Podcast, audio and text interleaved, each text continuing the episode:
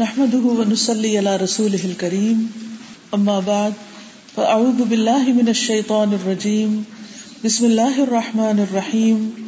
رب اشرح لي صدري ويسر لي امري واحلل عقدة من لساني يفقهوا قولي.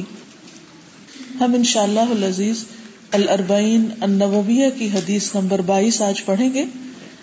میں پہلے عربی عبارت پڑھوں گی، آپ میرے پیچھے دہرائیے۔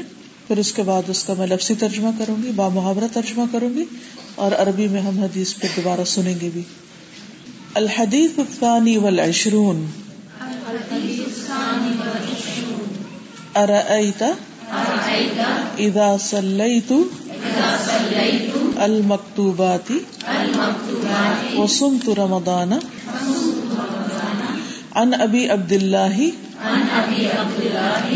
جابر بن عبد اللہ الانصاری رضی اللہ عنہما ان رجلا سأل رسول اللہ صلی اللہ علیہ وسلم فقال ارأيت اذا صليت المكتوبات وصمت رمضان وأحللت الحلال وحرمت الحرام ولم أزد على ذلك شيئا أأدخل الجنة؟ قال نعم. رواه مسلم. عن ابي عبد الله جابر بن عبد الله الانصاري رضي الله عنهما ان رجلا سال رسول الله صلى الله عليه وسلم فقال ارايت اذا صليت المكتوبات وصمت رمضان واحللت الحلال وحرمت الحرام ولم ازد على ذلك شيئا ادخل الجنه قال، نعم رواه مسلم۔ ابو عبد الله جابر بن عبد الله رضی اللہ عنہ جو انصاری ہیں، وہ روایت کرتے ہیں کہ ایک شخص نے رسول اللہ صلی اللہ علیہ وسلم سے سوال کیا۔ تو اس نے پوچھا کہ آپ مجھے بتائیے کہ اگر میں فرض نماز پڑھتا رہوں، رمضان کے روزے رکھتا رہوں، حلال کو حلال سمجھوں، حرام کو حرام سمجھوں، اور میں اس میں کسی چیز کا اضافہ نہ کروں، تو کیا میں جنت میں داخل ہو جاؤں گا؟ آپ نے فرمایا ہاں۔ اس حدیث کا ربی میں سنیے۔ الاقتصار على الفرائض يدخل الجنة. عن أبي عبد الله جابر بن عبد الله الأنصاري رضي الله عنهما أن رجلا سأل رسول الله صلى الله عليه وسلم فقال أرأيت إذا صليت المكتوبات وصمت رمضان وأحللت الحلال وحرمت الحرام ولم أزد على ذلك شيئا أأدخل الجنة قال نعم اکثر ایسے ہوتا ہے کہ قرآن مجید کے ساتھ تو ہمارا رابطہ بہت رہتا ہے، ہم روز تلاوت بھی کرتے ہیں، ترجمہ بھی بہت سے لوگ پڑھتے ہیں، تفسیر بھی سنتے ہیں۔ لیکن عام طور پر حدیث رسول صلی اللہ علیہ وسلم کے ساتھ ہمارا قریبی تعلق نہیں ہوتا۔ اسی بنا پر آج کی اس مجلس کے لیے حدیث کا انتخاب کیا گیا ہے، کیونکہ رسول اللہ صلی اللہ علیہ وسلم سے محبت ہمارے ایمان کا حصہ ہے۔ ہم اس وقت تک مومن نہیں جب تک آپ سے محبت نہ کرے۔ اور آپ کی محبت ہمیں یہ سکھاتی ہے کہ ہم آپ کو جانیں۔ کیونکہ کسی کو جب زیادہ جانتے ہیں تو اس سے زیادہ بہتر محبت ہوتی ایک محبت ہوتی ہے دور سے اور ایک ہوتی ہے کسی کو جاننے کے بعد۔ اور رسول اللہ صلی اللہ علیہ وسلم کو جاننے کے لیے ضروری ہے کہ ہم آپ کی باتیں اور آپ کی زندگی کے حالات کا مطالعہ کریں، اس کو جانیں۔ اور ویسے بھی اللہ سبحان تعالیٰ نے قرآن مجید کے ساتھ حکمت بھی نازل کی۔ اور حکمت رسول اللہ صلی اللہ علیہ وسلم کی یہی باتیں ہیں۔ تو آپ صلی اللہ علیہ وسلم کی جو حکمت ہے وزڈم ہے، آئیے ہم اس کے بارے میں پڑھتے ہیں اور دیکھتے ہیں کہ آپ نے ہمیں زندگی گزارنے کے کیسے طریقے سکھائے ہیں اور ہمارے مختلف سوالوں کا جواب کیسے دیا۔ اب یہاں پر ہم دیکھتے ہیں کہ ابو عبداللہ جابر بن عبداللہ جو مدینہ کے رہنے والے ہیں، انصار میں سے ہیں، وہ یہ حدیث روایت کرتے ہیں۔ کہ ایک شخص نے رسول اللہ صلی اللہ علیہ وسلم سے سوال کیا، ان رجلا، کہ بے شک ایک شخص آیا۔ عام طور پر صحابہ سوال نہیں کرتے تھے، جو باہر سے آنے والے بدوی ہوتے تھے آرابی ہوتے تھے، وہ سوال کرتے تھے۔ صحابہ کو بہت زیادہ سوال کرنے سے روکا گیا تھا، کیونکہ بعض اوقات سوال پر سوال کرتے رہنے سے انسان کے لیے دین زیادہ مشکل ہو جاتا ہے۔ اگر ایک بات پتہ چلتی ہے اور سمپل سی بات ہے، انسان اس پر عمل کر لے تو اس کے لیے آسانی ہے۔ لیکن اگر وہ بال کی کھال اتارتا ہے، تو بعض اوقات وہ ایسے نتیجے پہ پہنچتا ہے کہ جہاں جا کر وہ عمل سے بھی دور ہو جاتا ہے۔ جیسے بنی اسرائیل بنی اسرائیل کو حکم دیا گیا کہ گائے ذبح کرو۔ اللہ سبحان و تعالیٰ کا حکم تھا، ان کا فرض بنتا تھا، گائے ذبح کر دیتے۔ لیکن انہوں نے کیا کیا؟ سوال شروع کر دیے اور اپنے لیے گائے کا ذبح کرنا انتہائی مشکل بنا دیا سوال کر کر کے، کر کر کے ایک ایسی گائے کا انہیں بتایا گیا کہ جس کو پھر ڈھونڈنے میں انہیں بہت مشکل کا سامنا کرنا پڑا۔ اس کے برعکس اگر وہ کوئی بھی گائے ذبح کر دیتے تو حکم پورا ہو جاتا۔ اسی طرح ہم لوگ بھی بعض اوقات جب عمل نہیں کرنا چاہتے تو بہت سے سوال شروع کر دیتے ہیں، کیسے ہوگا، کیوں ہوگا، کتنا ہوگا؟ تاکہ یہ دیکھے کہ ہو سکتا ہے یہ حکم ہمارے لیے نہ ہی ہو، کسی اور کے لیے ہو۔ تو بہرحال ایک شخص آیا اور اس نے پوچھا رسول اللہ صلی اللہ علیہ وسلم، رسول اللہ صلی اللہ علیہ وسلم سے فقالا تو اس نے کہا ارتا آپ بتائیے ادا صلیت المکتوبات، کہ اگر میں پڑھ لوں، یا جب میں پڑھوں، مکتوبات مکتوبت ان کی جمع ہے یعنی لکھی ہوئی یعنی فرض کی ہوئی، فرض نمازیں وسم تو رمضان، اور میں روزے رکھوں رمضان کے مہینے کے وہ احلل الحلال اور حلال کو حلال سمجھوں یعنی حلال کو حلال سمجھ کر اس پر عمل کروں وہ حرم الحرام اور حرام کو حرام سمجھوں، ولم ازد اللہ دال کا شیا اور اس پر کسی چیز کا اضافہ نہ کروں یعنی اپنی طرف سے اد خلو تو کیا میں داخل ہو جاؤں گا؟ الجنت جنت میں؟ کالا نعم۔ تو آپ نے فرمایا جی ہاں تم جنت میں داخل ہو جاؤ گے۔ تو اس سے پتا چلتا ہے کہ جنت میں داخل کرنے والی چیزیں کیا ہیں؟ کون سی وہ بیسک ریکوائرمنٹس ہیں جن کا پورا ہونا ضروری ہے۔ تو یہاں پر ہمیں چار چیزوں کا پتہ چل رہا ہے۔ ایک، فرض نمازوں کی ادائیگی۔ دوسرے، رمضان کے روزے۔ تیسرے، حلال کو حلال سمجھنا۔ حلال کو حرام نہ کرنا۔ اور چوتھے، حرام کو حرام سمجھنا۔ حرام کو اپنی مرضی یا خواہش کے تحت حلال نہ کرنا۔ اور پھر دین میں اپنی طرف سے کسی چیز کا اضافہ نہیں کرنا۔ ولم ازد اللہ کا شیا ہو سکتا ہے آپ کے ذہن میں سوال پیدا ہو کہ کیا زکوٰۃ دینے کی ضرورت نہیں؟ تو آگے جا کر انشاءاللہ اس کی وضاحت کروں گی۔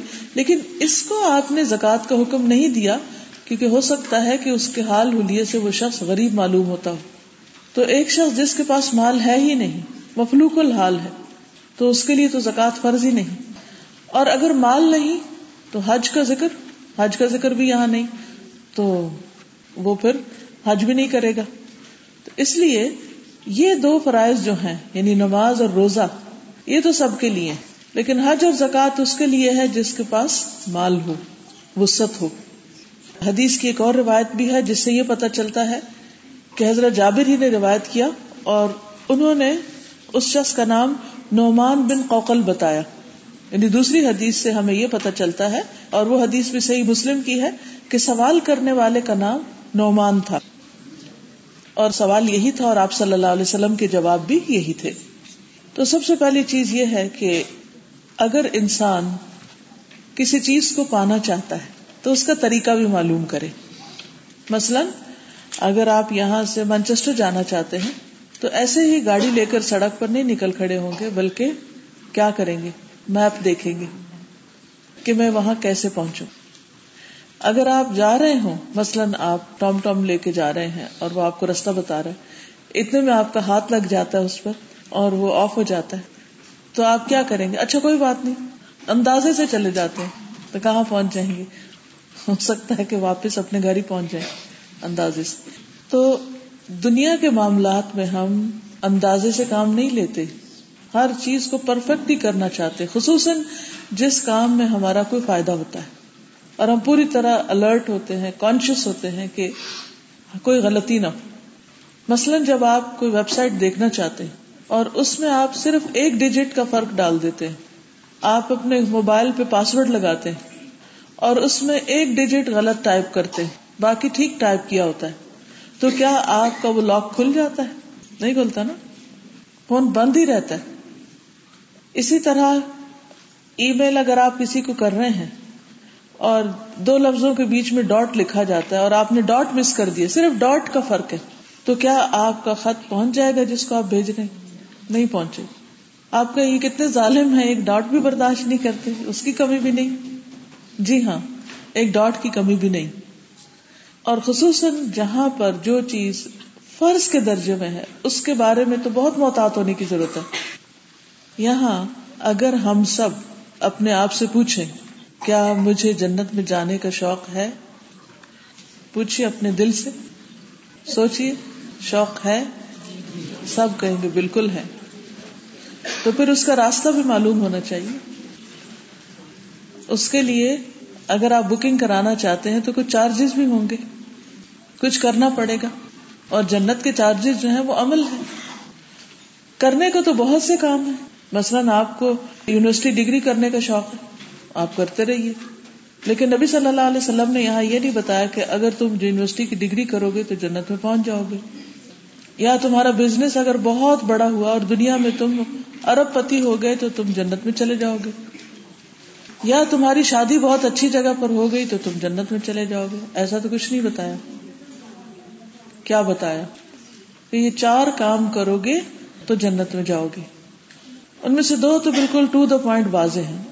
لیکن حلال کو حلال اور حرام کو حرام سمجھنا اس کے آگے مزید تفصیل بھی آتی تو سب سے پہلے نماز نماز فرض ہے۔ قرآن مجید کی ایک اور آیت سورت النساء ہنڈریڈ اینڈ تھری میں اللہ تعالیٰ فرماتے ہیں، ان كانت على المؤمنين كتابا موقوتا۔ بے شک نماز مومنوں پر مقررہ اوقات کے ساتھ فرض کی گئی۔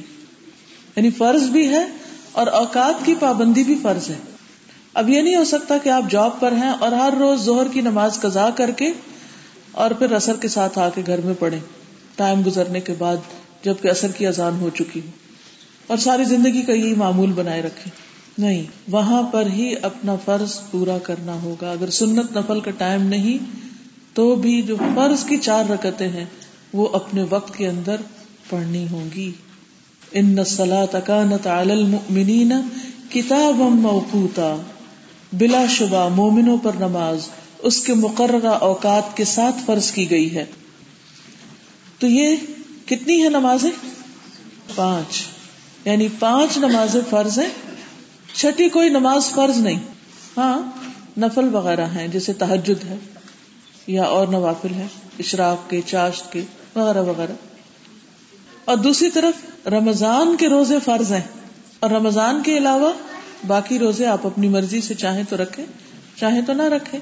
یعنی نفلی روزے جیسے رمضان کے فوراً بعد شوال کے چھ روزے آتے ہیں، یا ہر مہینے کے تین روزے ہیں، یا سموار اور جمعرات کا روزہ ہے۔ یعنی یہ مصنون روزے ہیں جو نبی صلی اللہ علیہ وسلم نے رکھے، یہ فرض نہیں ہے۔ ہاں اگر اپنے دل کی خوشی سے کوئی نفل کام کریں گے تو اس کا بہت بڑا اجر پائیں گے۔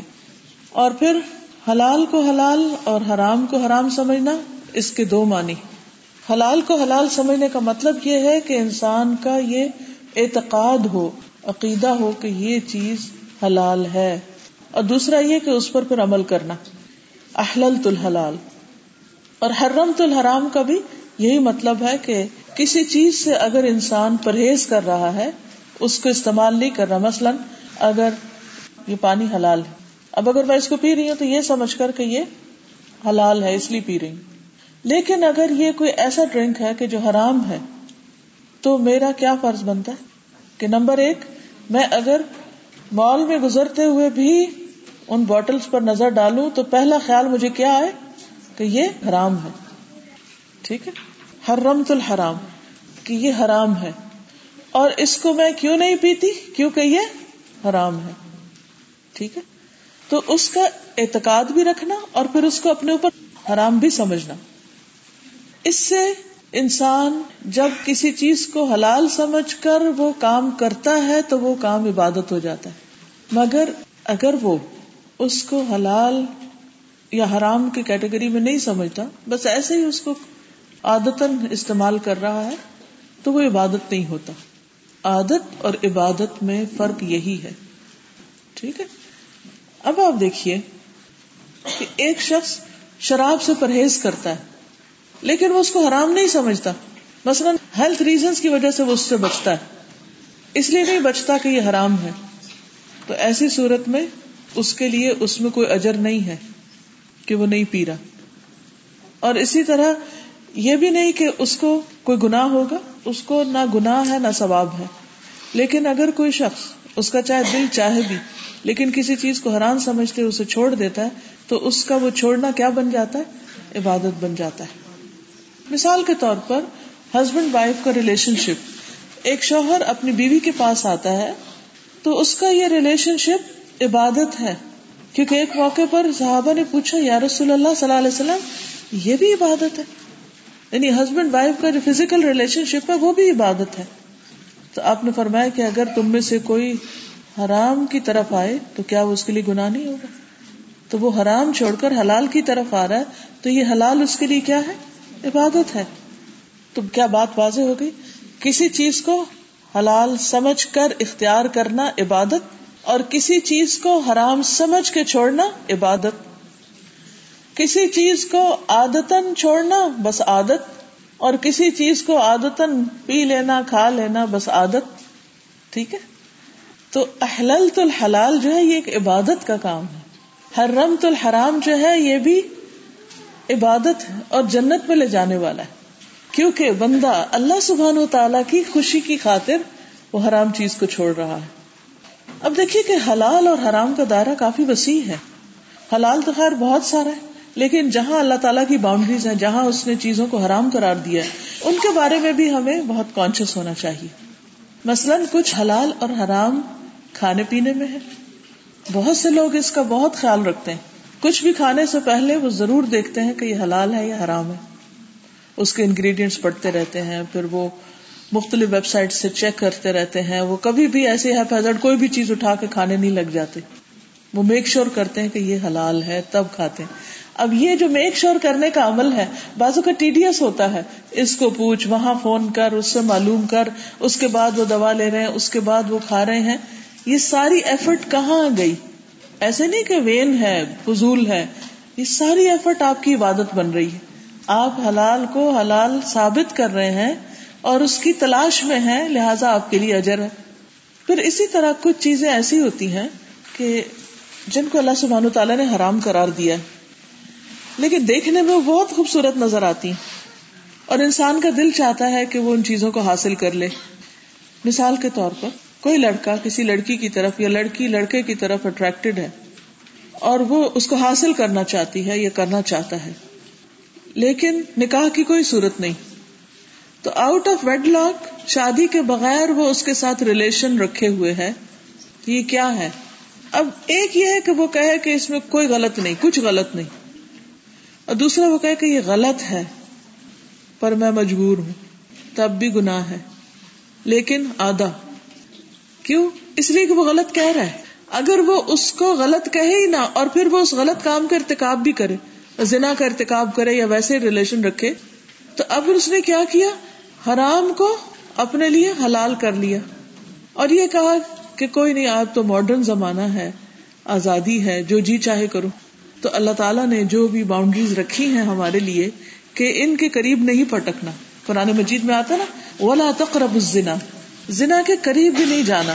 اب اگر کوئی شخص قریب جاتا ہے اس کے یعنی وہ سارے اسٹیپس جو اس سے پہلے آ رہے ہیں، اگر ان میں سے کسی چیز کا وہ ارتکاب کرتا ہے اور وہ کہتا ہے doesn't matter I don't care تو اس نے کیا کیا؟ حرام کو اپنے لیے حلال کر لیا۔ لیکن اگر وہ کہتا ہے کہ ہاں غلط ہے اور پھر کرتا ہے، تو آدھا گنا یا حرام کو حرام سمجھا، لیکن عملی طور پر نہیں سمجھا، صرف عقیدت سمجھا۔ تو جنت میں جانے کے لیے دونوں چیزیں ضروری ہیں کہ حرام کو حرام سمجھے بھی، کیونکہ بہت سے لوگ کیا کہتے ہیں، نہیں، ان کی جینیٹک ہے اور اب تو سائنٹیفکلی پرووڈ ہو گیا ہے کہ یہ انسان کی نیڈ ہے اور ضرورت ہے اور بہت سے ایسے ایشوز بتاتے ہیں کہ جن کی وجہ سے بہت سی حرام چیزوں کو اپنے لیے حلال کر رہے ہیں اور ان کو حرام سمجھتے ہی نہیں۔ تو اس لیے بہت ضروری ہے کہ جن چیزوں کو اللہ سبحان و تعالیٰ نے حرام کہا ہے، ان کو حرام سمجھا جائے، ان کو حرام مانا جائے اور پھر ان کو اپنے اوپر بھی حرام کیا جائے۔ اگر وہ ایسا کرے گا تو اس کے لیے بہت بڑی جزا ہے، کیونکہ اس نے ایک اپنی پسندیدہ چیز کو کس لیے چھوڑ دیا؟ اللہ کی خاطر۔ اس میں اس کا دل تھا، اس کی چاہت تھی، اس کا شوق تھا، اس کی خوشی تھی، لیکن اس نے اپنی چاہت، شوق، خوشی سب کچھ کس لیے چھوڑ دی؟ اللہ کے لیے۔ ہر رمت الحرام۔ حرام کو حرام کر دیا اپنے لیے۔ حرام کا مطلب ہوتا ہے پروہیبٹڈ اپنے اوپر روک لگا دی۔ بس فلاس دروازہ بند۔ اس طرف نہیں جانا۔ چاہے کھانے سے متعلق ہو، چاہے شادی سے متعلق ہو، چاہے وہ نگاہ سے متعلق ہو، زبان سے متعلق ہو، کان سے متعلق ہو۔ اب دیکھیے زبان سے متعلق کیا چیزیں ہوتی ہیں مثلا۔ جھوٹ کیا ہے؟ حلال ہے یا حرام ہے؟ سب کو پتا غیبت کیا ہے؟ فوہش باتیں کرنا، گالیاں دینا کیا ہے؟ انما حرم ربی الفواحش، ما ظہر منها وما بطن۔ میرے رب نے فوہش باتوں کو، بے حیائی کی باتوں کو حرام کیا ہے۔ ظاہر میں ہو یا باطن میں ہو ہاں؟ اب آپ دیکھیے کہ جب گالیاں دینا فوہش میں آتا ہے، تو کیا ہوا؟ اجازت نہیں۔ اب ایک شخص بچپن میں کسی ایسے ماحول میں رہا جہاں چاروں طرف گالیاں سنتا اور اس کو بھی عادت پڑ گئی۔ جب وہ بڑا ہوا، شعور آیا تو سوچا، اوہ، یہ تو غلط ہے۔ اب وہ کیا کر رہا ہے؟ اس کو چھوڑ رہا ہے۔ اور کبھی کبھی غصہ آتا تو وہ مچل اٹھتا، اس کا دل چاہتا کہ میں دوسرے کو گالیاں دے کے چپ کراؤں۔ لیکن وہ اپنی زبان کو روک رہا ہے۔ اپنی اس عادت کو اس نے کنٹرول کر لیا تو اتنی بڑی قربانی، اپنی عادت کو کنٹرول کرنا، اپنے آپ کو چینج کر لینا اپنی بری عادتوں کو چھوڑ دینا اور اچھے کاموں کو اختیار کر لینا، یہ کوئی معمولی بات نہیں ہے۔ اس کا بدلہ جنت ہے۔ ورنہ تو انسان سوچتے کہ سب کر رہے ہیں، میں کیوں نہ کروں؟ جیسے آپ کے چھوٹے بچے مثلا اسکول جاتے ہیں اور بچے کو ایسے چپس کھا رہے ہیں یا ایسی ٹافیز کھا رہے ہیں کہ جن میں کچھ حرام کی آمیزش ہے، تو وہ بھی ضد کرتے ہیں کہ ہم نے بھی وہی چیز لینی۔ نیکسٹ ٹائم آپ گروسری پہ جاتے ہیں، وہ آپ کے ساتھ ہوں کہتے ہیں، یہ لینا ہے، میرا فرینڈ یہ کھا رہی تھی۔ آپ اس کو کیسے سمجھائیں گے؟ ہو سکتا ہے وہ رونے لگ جائے۔ مثلاً آپ کی بچی اصرار کر رہی ہے کہ میں نے سمر آ گئی ہے سلیو لیس پہن کے جانا ہے۔ اور وہ جوان ہو چکی ہے۔ ایک جوان لڑکی کے لیے، ایک یگ لڑکی کے لیے سلیو لیس پہن کے مردوں میں نکلنا کیا ہے؟ حرام، ممنوع پروہیبٹیڈ لیکن چونکہ ساری دوستیں اس کی پہن رہی ہیں، اس لیے اس کا بہت دل ہے کہ میں بھی پہنوں۔ میں ان سب سے زیادہ خوبصورت ہوں۔ میں اپنی خوبصورتی دکھاؤں۔ نمائش کروں اس کی۔ اور یہی تو موقع ہے، پھر تو سردیاں آ جائیں گی۔ لیکن وہ اپنی اس خواہش کو کنٹرول کر رہی ہے اس کی مدر اس کو بتاتی ہے، وہ چھوٹے بچے کو ٹافی لینے سے اور بڑے کو کپڑے چھوٹے کرنے سے روکتی ہے کہ دیکھو، یہ اللہ تعالیٰ نے روکا ہے۔ اس سے اگر ہم رک جائیں گے تو ہمارے لیے جنت ہے۔ اور اگر ہم اللہ کی حدیں توڑیں گے تو پھر بہت بڑی مشکل ہو جائے گی۔ اس کا راستہ آگ ہے۔ پھر اسی طرح آپ کے دل میں کسی کے بارے میں کوئی برا گمان آ جاتا ہے؟ آپ کو بیٹھے بیٹھے غصہ چڑھنے لگتا ہے۔ بلا نے مجھے ایسے کیوں کہا؟ اب آپ کا دل چاہتا ہے کہ آپ اس کی برائی کسی سے کریں۔ آپ مچلنے لگتے ہیں۔ فون آپ نے اٹھا لیا کہ میں ابھی کال کرتی ہوں اپنی اما کو۔ نمبر بھی ڈال کر لیا۔ لیکن فوراً ہاتھ رکھ دیا کس پر ریڈ بار پر نہیں اسٹاپ کیوں اسٹاپ کیا آپ نے؟ آپ تو ابھی پتہ نہیں کیا کچھ کہنے والے تھے۔ کس چیز نے روکا آپ کو؟ کہ غیبت حرام ہے۔ غیبت مردہ بھائی کا گوشت کھانا ہے۔ غیبت کو اللہ نے منع کیا ہے۔ مجھے نہیں کرنی کسی کی برائی۔ میں اپنی زبان روک رہی ہوں۔ آپ نے اتنی بڑی اپنی خواہش قربان کر دی۔ کیا اس کا کوئی بدلہ نہیں ملے گا؟ اس کا بدلہ ہے اللہ کے پاس۔ آپ کا دل چاہ رہا ہے آپ خوب میوزک سنیں۔ لیکن آپ کو پتا ہے اللہ نے منع کیا ہے۔ یہ پسندیدہ نہیں۔ آپ آن کرتے کرتے اپنا ہاتھ پیچھے کر لیتے، روک لیتے۔ کیا اس کا کوئی بدلہ نہیں ملے گا؟ ضرور ملے گا ان شاء اللہ اس لیے جب انسان دین کی طرف آتا ہے، تو اس کو بہت اسٹرگل کرنی پڑتی، عادتیں چینج کرنی پڑتی۔ اور breaking habits is the most difficult work most difficult task کہ انسان اپنی عادتیں چھوڑے، کیونکہ اس کے ساتھ وہ کمفرٹیبل ہو جاتا ہے، چاہے اس میں نقصان ہی کیوں نہ ہو۔ تو جب ایک انسان اللہ کی خاطر حرام کو حرام سمجھ کے چھوڑ دیتا ہے کہ بس اللہ تعالیٰ کو پسند نہیں، چند دن کی تو بات ہے، جیسے روزہ رکھتا ہے تو کیا کہتے چند گھنٹے کی تو بات ہے، ابھی افطار ہوگی تو میں کچھ کھا پی لوں گا۔ تو اس کے لیے کیا ہے؟ روزہ دار کے لیے کیا ہے؟ حدیث میں آتا ہے لسا فرحتان۔ روزہ دار کے لیے دو خوشیاں ہیں۔ ایک خوشی اس کو افطار کے وقت ملتی، کہ جب اس کو اجازت مل جاتی ہے کہ ہاں اب کچھ کھا پی لو۔ اور دوسری خوشی اس کو اپنے رب سے ملاقات کے وقت ہوگی۔ ون ہی اور شی ول سی دا فیس آف اللہ سبحان و تعالی اور اللہ سے بات کرے گا اور اللہ تعالیٰ اس سے خوش ہوگا کہ اے میرے بندے، میں تجھ سے خوش ہوں کیونکہ تو نے میری پسند کے مطابق زندگی گزاری۔ آ، آج میں تجھے تیری پسند کی دنیا دیتا ہوں، تیری پسند کی جزا دیتا ہوں، تیری پسند کا بدلہ دیتا ہوں۔ مومن کے لیے ساری زندگی کا روزہ ہے، جس میں وہ ان ساری چیزوں سے بچتا ہے، جن سے بچنے کے لیے اللہ سبحان تعالیٰ نے حکم دیا ہے۔ تو اس لیے بہت ضروری ہے کہ ہم اس دنیا میں رہتے ہوئے اپنی آخرت کی تیاری کریں۔ اپنی دنیا کی چند خواہشات پوری کرنے کے لیے اپنی جنت کو رسک پہ نہ لیں، اس کو ہاتھ سے نہ کھوئیں۔ کیونکہ دنیا تو ختم ہو جائے گی، لیکن آخرت ہمیشہ کے لیے ہے۔ اور حدیث قدسی ہے۔ اللہ فرماتے ہیں کہ میں نے اپنے نیک بندوں کے لیے ایسی ایسی چیزیں تیار کر رکھی ہیں جنہیں نہ کسی آنکھ نے دیکھا ہے، نہ کسی کان نے سنا نہ کسی دل پر ان کا خیال گزرا وہ اتنی خوبصورت چیزیں کہ جس کے بارے میں تم سوچ بھی نہیں سکتے۔ اور یہ اللہ نے ذخیرہ کیا، وہ سب کچھ تیار کر کے رکھا ہے۔ اور کیا شان ہے ان کی جن کی اللہ نے تمہیں اطلاع دے رکھی ہے۔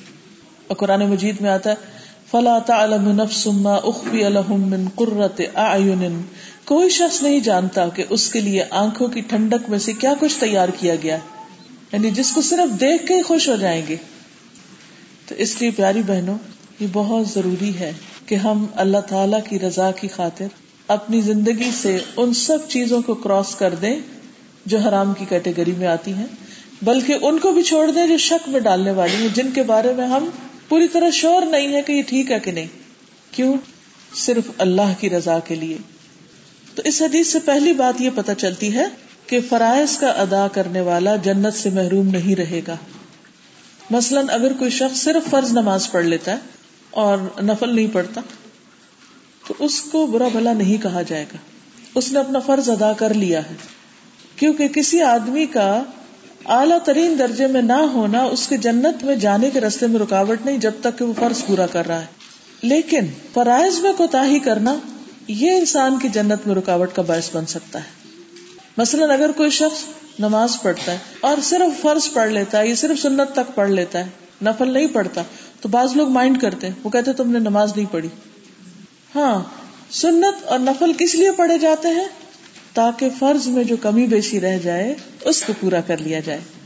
ایک آرابی پریشان حال، بکھرے بالوں والا رسول اللہ صلی اللہ علیہ وسلم کی خدمت میں حاضر ہوا۔ اس نے پوچھا، اے اللہ کے رسول صلی اللہ علیہ وسلم، مجھے بتائیے، اللہ تعالیٰ نے مجھ پر کتنی نمازیں فرض کی؟ آپ نے فرمایا، پانچ۔ یہ اور بات ہے کہ تم اپنی طرف سے نفل پڑھ لو۔ پھر اس نے کہا، بتائیے، اللہ تعالیٰ نے مجھ پر کتنے روزے فرض کیے ہیں؟ آپ نے فرمایا، رمضان کے مہینے کے۔ اور یہ اور بات ہے کہ تم اپنے طور پر خود کچھ نفلی روزے بھی رکھ لو یعنی پسند کیا۔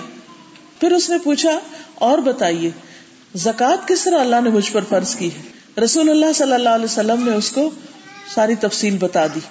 اس عرابی نے کہا، اس ذات کی قسم جس نے آپ کو عزت دی ہے۔ نہ میں اس میں سے جو اللہ نے مجھ پر فرض کیا ہے کچھ کم کروں گا، نہ اس پر زیادہ کروں گا۔ تو اس پر رسول اللہ صلی اللہ علیہ وسلم نے فرمایا، اگر اس نے سچ کہا تو یہ فلاح پا گیا۔ اگر اس نے سچ کہا تو یہ جنت میں چلا گیا۔ تو اس سے بھی کیا پتا چلتا ہے کہ فرض نماز کے علاوہ اگر کوئی خوشی سے نوافل ادا کرے تو بہت اچھا ہے، کیونکہ جنت کے سو درجے ہیں۔ تو جو اوپر کے درجوں پہ جانا چاہتا ہے، اس کو پھر اتنا ہی زیادہ کام کرنا پڑے گا۔ جیسے دنیا میں آپ کو جس درجے کا، جس قیمت کا، جس لوکیلٹی میں، جس قسم کا گھر چاہیے، پھر اس کی آپ کو اتنی ہی قیمت ادا کرنی پڑتی۔ لیکن یہ یاد رکھیے کہ فرائض کی کمی نوافل سے پوری ہوگی۔ اس لیے اگر کبھی شک ہو جاتا ہے ہمیں، مثلاً تین رکتیں پڑی ہیں یا چار اور وہ شک ہمیں بہت دیر بعد جا کے ہوتا ہے۔ اب وہ وقت بھی گزر چکا ہوتا ہے۔ اب کیا ہوگا؟ اب وہ کمی کیسے پوری ہوگی؟ وہ نوافل کے ساتھ ہوگی۔ ہو سکتا ہے ہم نے پوری پڑی ہو، لیکن ہو سکتا ہے کم ہو۔ کیونکہ بعض اوقات جب کمی ہوتی ہے تو ہمیں پتا تو نہیں چلتا کہ کمی ہو گئی ہے۔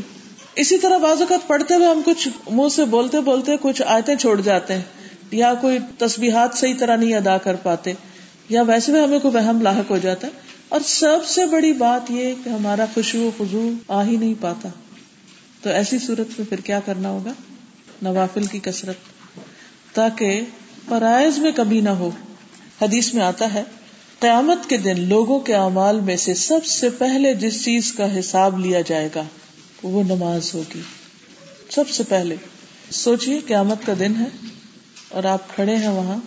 اور امال نامے کھل گئے ہیں اور ساری نمازیں ایک جگہ پر اکٹھی کر دی گئی ہیں کہ کل اتنی تھی اور اس نے اتنی پڑھی ہے کبھی دنیا میں بھی آپ نے یہ تجربہ کیا ہوگا کہ جب پیپر آپ کے سامنے آتا ہے، مارک ہو کے، یہ ریزلٹ آتا ہے، یہ ریزلٹ کا ڈے ہوتا ہے، تو وہ دن کیسا ہوتا ہے؟ تصور کریں کہ لاسٹ ٹائم کب اپنا کوئی ریزلٹ پتا کیا آپ نے؟ وہ تو وہ اگر آپ کو اپنا بلڈ ٹیسٹ یا کوئی اپنا کوئی اور ٹیسٹ بھی کرواتے ہیں تو اس کے بعد دل کی حالت کیا ہوتی؟ ایک روز میں ایک ڈاکٹر کے پاس گئی تو اس کے ٹیبل پہ بہت سے ٹیسٹ رکھے ہوئے تھے۔ تو ایک دم پریشان ہو گیا، کہنے لگا کہ مجھے سمجھ نہیں آتی کہ جو ٹیسٹ آ رہا ہے کینسر ہے، جو ٹیسٹ آ رہا ہے اس میں کینسر ڈائگنوزڈ ہے، جو ٹیسٹ آ رہا ہے کینسر ڈائگنوزڈ ہے۔ مجھے سمجھ نہیں آ رہی کہ میں پیشنٹس کو کیسے بتاؤں۔ یعنی ایک ڈاکٹر پریشان ہو رہا ہے مریضوں کی خطرناک بیماری پر۔ تو جب کسی مریض کو یا کسی انسان کو کسی بڑے مرض کا پتا چل جاتا ہے کہ اس کے اندر ایسی کوئی بیماری آ گئی ہے جو اس کی جان لے سکتی ہے، تو اس وقت دل کا حال کیا ہوتا ہے؟ لیکن پھر بھی ایک ہوپ ہوتی ہے کہ کوئی بات نہیں، انشاءاللہ ٹھیک ہو جائیں گے۔ اب دوائیاں ہیں، اب سرجریز ہو جاتی ہیں، اور بھی بہت ساری چیزیں ہیں۔ ان شاء اللہ جتنی زندگی اللہ نے دی ہے، وہ تو ہے ہی۔ انسان اپنے آپ کو کئی تسلیاں دے لیتا ہے۔ لیکن سوچیے تھوڑی دیر کے لیے کہ قیامت کے دن کس چیز سے ہم اپنے آپ کو تسلی دیں گے؟ کہ میرے بچے اپنی نمازیں کچھ مجھے دیں گے؟ جن کی خاطر میں نے نمازیں چھوڑی؟ بہت سی مائیں صرف بچوں کی محبت میں نماز چھوڑ رہی ہوتی ہیں۔ کیوں؟ اب یہ بھوکے ہیں، اب یہ تھکے ہوئے ہیں، اب ان کا یہ کام ہے، اب انہیں جلدی اسکول سے لینے جانا ہے، اب چھوڑنے جانا ہے۔ اچھا نماز بعد میں پڑھ لیں گے۔ تو بتائیے بہنوں، کیا قیامت کے دن اگر ان ریزنس کی وجہ سے نمازیں کم ہوں گی تو کوئی بچہ آگے آ کے کہے گا، ماما، آپ میرے اوپر اتنا ٹائم لگاتی تھی، یہ میری نماز آپ لے لیں اور آپ کی کمی میں بھگت جاؤں گا. کوئی بھی نہیں. سارے بھاگ جائیں گے. کوئی پہچانے گا بھی نہیں. ماں باپ کو نہیں پہچانے گے لوگ. اتنی بے وفائی کریں کچھ خواتین شوہر کی محبت میں نمازیں چھوڑے رکھتی اب شوہر کو خوش کرنا ہے، اس لیے نماز کوئی بات نہیں، بعد میں دیکھی جائے گی.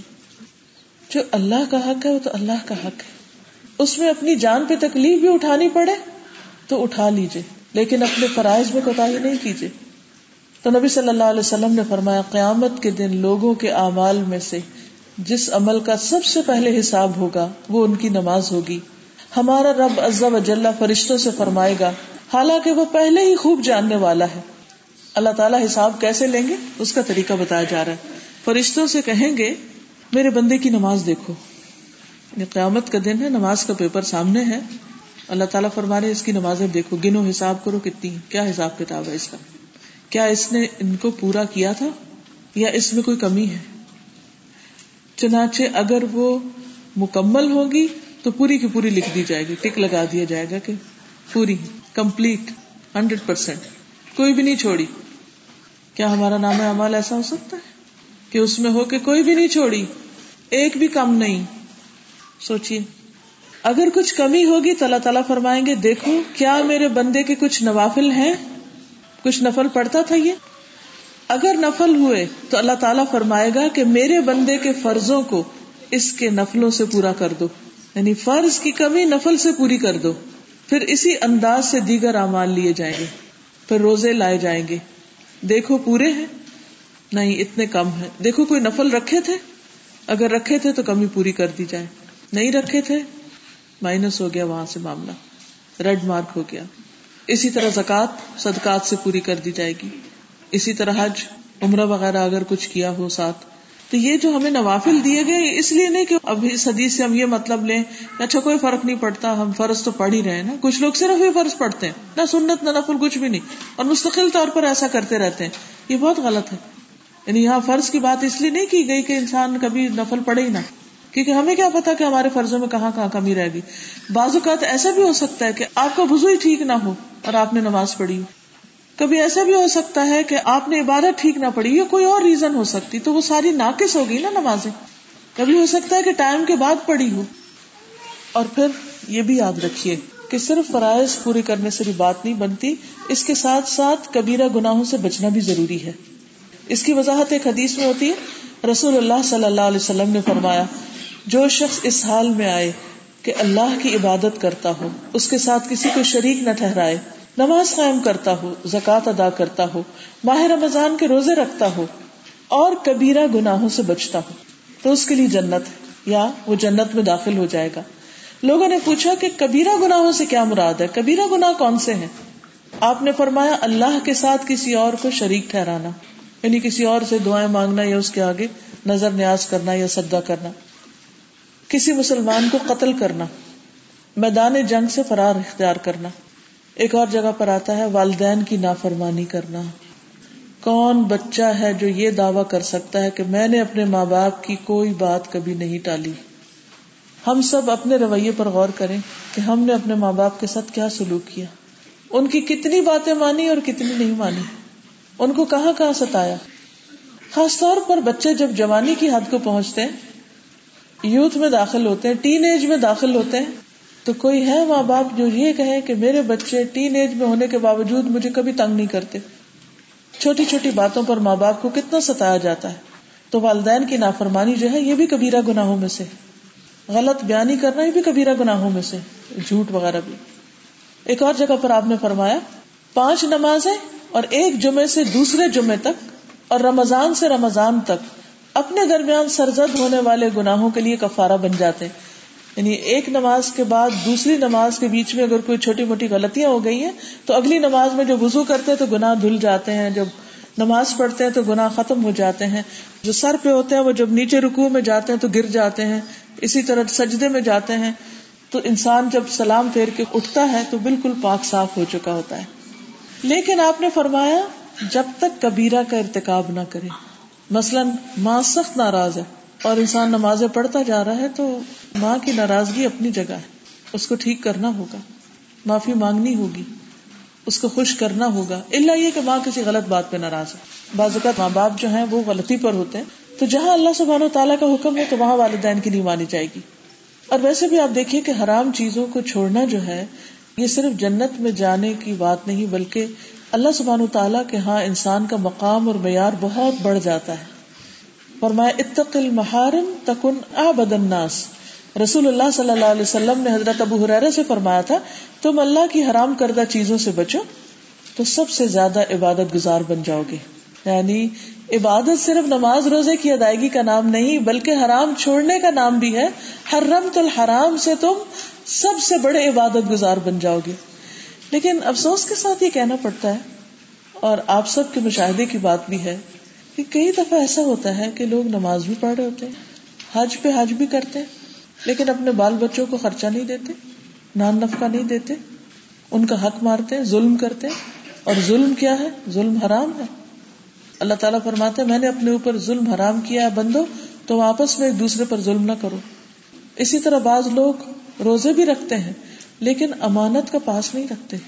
کوئی بات ان کے پاس امانت ہو، یا کسی کے مال کی کوئی امانت ان کے پاس ہو، یا کوئی اور چیز کسی نے رکھی ہو، تو اس کے بارے میں کیئر لیس ہوتے ہیں۔ اسی طرح کچھ لوگ صدقہ خیرات بھی کرتے ہیں، لیکن وادوں کی پابندی نہیں کرتے۔ تو آپ دیکھیے کہ انسان اس وقت تک عبادت گزار نہیں بن سکتا جب تک وہ حرام کو نہ چھوڑے۔ حرام کو چھوڑنے سے ہی بڑا عبادت گزار بنا جا سکتا ہے۔ ایک مومن کسی کو دھوکا نہیں دیتا، لیکن کس قدر افسوس اور دکھ کی بات ہوتی ہے کہ جب انسان نمازی اور حاجی ہو کر اپنے بزنس میں دوسروں کو دھوکا دیتا ہے۔ پیمنٹ پوری لے لیتا ہے اور کام کر کے نہیں دیتا۔ ہوتا نا بعض اوقات؟ بعض اوقات بزنس پارٹنر ہوتے ہیں، بعض اوقات کانٹریکٹ کرتے ہیں آپ لوگوں کے ساتھ۔ بعض اوقات چھوٹی چھوٹی جابس بھی ہوتی ہیں، جیسے پلمبنگ ہے یا گھر کی تعمیر کے چھوٹے موٹے کام ہوتے ہیں، تو اس میں کچھ لوگ صحیح مٹیریل نہیں لگاتے اور دھوکا کر جاتے ہیں۔ بعض اوقات آپ آرڈر کوئی چیز کرتے ہیں اور آپ کو ملتی کوئی اور چیز ہے، اس میں فالٹ ہوتی تو یہ ساری دھوکہ دہی کی قسمیں۔ آپ کسی کو آرگینک کر کے کچھ چیز بیچے اور وہ آرگینک نہ ہو۔ اب مثلاً آپ جیسے گروسری کرنے جاتے میں ٹیگ لگا تھا آرگینک کا۔ کیا آپ جا کے چیک کرتے ہیں کہ واقعی جہاں سے آئی وہاں سے آرگینک ہی آئی ہے؟ کہ اس میں کوئی پیسٹیسائڈ استعمال نہیں ہوئے۔ کوئی نہیں کرتے، اعتماد ہے نا، ایک ٹرسٹ کی بنا پر لیتے ہیں۔ تو اسی طرح ہو سکتا ہے کہ آپ پر کچھ لوگ کچھ باتوں میں ٹرسٹ کرتے ہوں۔ مثلاً کسی نے اپنی بچی آپ کو دی شادی کر کے ٹرسٹ کر کے، اور آپ نے ان سے کئی قسم کے وعدے کیے۔ اور جب شادی ہو گئی، تو اس کے بعد سب وعدے بھول گئے۔ تو دھوکا کتنے بار آپ لوگوں سے سنیں گے یہ بات؟ کہ ہمارے ساتھ بڑا دھوکا ہوا ہے۔ کہتے ہیں نا لوگ۔ اور پھر کہتے ہیں کہ دیندار لوگ دھوکا دے رہے ہیں۔ کتنا شرم آتی ہے اس وقت جب کوئی کہے کہ دیندار، مجھے تو لگتا ہے جب مجھے کسی نے گالی دے دی۔ اتنا برا لگتا ہے جب کوئی یہ کہتا ہے کہ دیندار لوگوں نے یہ کیا۔ یہ قرآن پڑھنے، پڑھانے والے یہ کر رہے ہیں۔ تو پھر اور زیادہ تکلیف ہوتی۔ ہے تو نبی صلی اللہ علیہ وسلم نے حضرت ابو حرارا سے کیا فرمایا کہ حرام چھوڑ دو تو سب سے زیادہ بڑے عبادت گزار بن جاؤ گے۔ اور اگر انسان فرائض کی ادائیگی بھی کرے اور دوسری طرف حرام بھی چھوڑے اور کبیرہ گناہوں کا ارتکاب نہ کرے، تو ایک اور حدیث میں آپ نے فرمایا، ایک دفعہ آپ ممبر پہ چڑھے، فرمایا، میں قسم کھاتا ہوں، نہیں، میں قسم کھاتا ہوں، نہیں، میں قسم کھاتا ہوں پھر نیچے اتر گئے۔ آپ کے پڑھانے اور سکھانے کا طریقہ آپ دیکھیے کہ آپ آئے ہیں، تین دفعہ یہ فرما کے پھر چلے گئے۔ پھر فرمایا، خوش ہو جاؤ، خوش ہو جاؤ۔ اب یہ آپ نے انداز کیوں اختیار کی تاکہ سب لوگ پوری طرح اٹینٹو ہو جائیں؟ پھر فرمایا، جس نے پانچ نمازیں پڑھی اور کبیرہ گناہ نہیں کیے، وہ جنت کے جس دروازے سے چاہے گا داخل ہو جائے گا۔ آپ کو وہی کے ذریعے بتایا گیا ہوگا۔ اور آپ لوگوں کو ایک گڈ نیوز کیونکہ آپ بشیر بھی تھے نا بشیر و نذیرہ۔ تو اب آ کے خوشخبری دے رہے تھے۔ اور کبیرہ گناہوں کے بارے میں تو آپ کو معلوم ہی ہے کہ والدین کی نافرمانی اور پاک دامن عورتوں پر تہمت لگانا، یتیم کا مال کھانا، سود کھانا۔ اب جو سود ہے یہ بھی کبیرہ گناہ ہے۔ اب اگر کوئی شخص ایک طرف نماز پڑھتا ہے اور دوسری طرف سود کا لین دین کرتا ہے، تو سود اس کی نمازوں کو بھی کھا جائے گا۔ تو اس طرح کے کانفلکٹ والے کام نہیں کرنے چاہیے۔ ان سلاط تنہا انل فاشا اصل نماز وہ ہے جو انسان کو بے حیائی سے روک دیتی پھر اسی طرح نماز جو ہے وہ گناہوں کو بھی دھوتی ابو حرارا کہتے ہیں، رسول اللہ صلی اللہ علیہ وسلم نے فرمایا کہ اگر کسی کے دروازے پر کوئی نہر جاری ہو اور وہ اس میں دن میں پانچ مرتبہ نہائے۔ تو کیا اس کے جسم پر میل کو باقی رہے گی؟ تو لوگوں نے ارض کیا کہ اس کے جسم پر بالکل بھی میل نہیں رہے گی۔ آپ نے فرمایا پانچ نمازوں کی یہی مثال ہے۔ اللہ تعالیٰ ان کے ذریعے سے گناہوں کو مٹاتا ہے۔ اب دیکھیں دن میں ایک دفعہ بھی نہا لیں تو سارا دن صاف صاف رہنے کا ایک احساس رہتا ہے کہ میں صاف ہوں، میں صاف ہوں۔ لیکن جس دن آپ نہیں نہاتے تو کیا محسوس ہوتا ہے؟ اپنے آپ سے بھی ایک کراہت آتی ہے۔ اور بار بار سوچتے ہیں کہ نہا لینا چاہیے، صاف ہو جانا چاہیے، صاف ہو جانا چاہیے۔ تو بالکل اسی طرح اگر نماز نہیں پڑھیں گے تو آہستہ آہستہ آپ کے دل پر ڈپریشن پریشانی، غم، خوف اور تفکرات اور یہ چیزیں آپ کو گھیرنا شروع کر دیں گی۔ اور آپ کو پتہ بھی نہیں ہوگا کہ اصل وجہ کیا ہے، کیونکہ آپ اس معاملے میں بے ہوش ہو چکے ہیں۔ مثلاً کچھ لوگ کوئی ایک نماز آدتن قزا کر کے پڑھتے ہیں۔ وہ سمجھتے اس طرح بھی ٹھیک ہے، انہوں نے خود ہی فتوا دے دیا۔ مثلا فجر پہ اٹھتے ہی نہیں۔ اپنے ٹائم سیٹ کیے ہوئے اور اس کے مطابق اٹھتے ہیں۔ اب وہ ایک دن کی بات نہیں، دو دن کی نہیں، روز آپ ایبسینٹ ہیں۔ اگر روز آپ اپنی ڈیوٹی سے آف ہو جائیں اور دیر سے جائیں، تو آپ کی تو جاب ہی ختم ہو جائے گی۔ اللہ سبحانہ و تعالیٰ روزانہ آپ کو صبح بلاتے ہیں اور آپ سوئے رہتے ہیں، سوئے رہتے ہیں، سوئے رہتے ہیں اور آپ کا احساس بھی ختم ہو گیا۔ لیکن جب آپ اٹھتے ہیں تو آپ کا دل پریشان سا ہوتا ہے۔ اور آپ سمجھتے ہیں ویسے ہی کوئی بات یاد آ گئی ہے، کوئی اور وجہ ہے۔ اصل وجہ آپ کو یاد ہی نہیں ہوتی کہ آپ نے نماز نہیں ادا کی۔ کیونکہ وہ عادت بن چکی ہے نا، اس کا احساس بھی نہیں رہتا۔ لیکن جب آپ اللہ کی رحمت سے روز دور ہوتے ہیں، روز نافرمانی کے ساتھ دن کا آغاز کرتے ہیں، یہ اللہ کی نافرمانی ہے نا۔ تو پھر اس کا نقصان کیا ہوگا؟ وہ گناہوں کی میل چڑھتی جائے گی، چڑھتی جائے گی، چڑھتی جائے گی۔ تو وہ جو احساس ہے خوشی کا، اطمینان کا، سکون کا، زندگی میں ایک جذبے کا وہ مٹتا چلا جائے گا، کیونکہ اندھیرا چھاتا چلا جا رہا ہے۔ نماز روشنی ہے۔ پھر اسی طرح کفر اور شرک کے درمیان فرق بھی نماز کرتی ہے۔ کئی نمازیں تو دور کی بات، صرف ایک نماز چھوڑنے کا نقصان کتنا ہے؟ نبی صلی اللہ علیہ وسلم نے فرمایا، جس کی نماز فوت ہو گئی، پس گویا اس کا مال اور اولاد فنا ہو گیا۔ یہ صحیح ترغیب و ترغیب کی حدیث ہے فائیو سیون سیون۔ کہ جس کی نماز فوت ہو گئی، اس کا گویا مال اور اولاد دونوں ہی ختم۔ یہ ایسے ہی ہے، مثلاً کوئی شخص کام سے جب گھر جائے تو پتا چلے کہ گھر کو آگ لگ گئی اور گھر والے بھی ختم ہو گئے اور گھر بھی پورا ختم ہو گیا اور کچھ بھی نہیں بچا۔ تو اس کے غم اور پریشانی اور تکلیف کا کیا حال ہوگا؟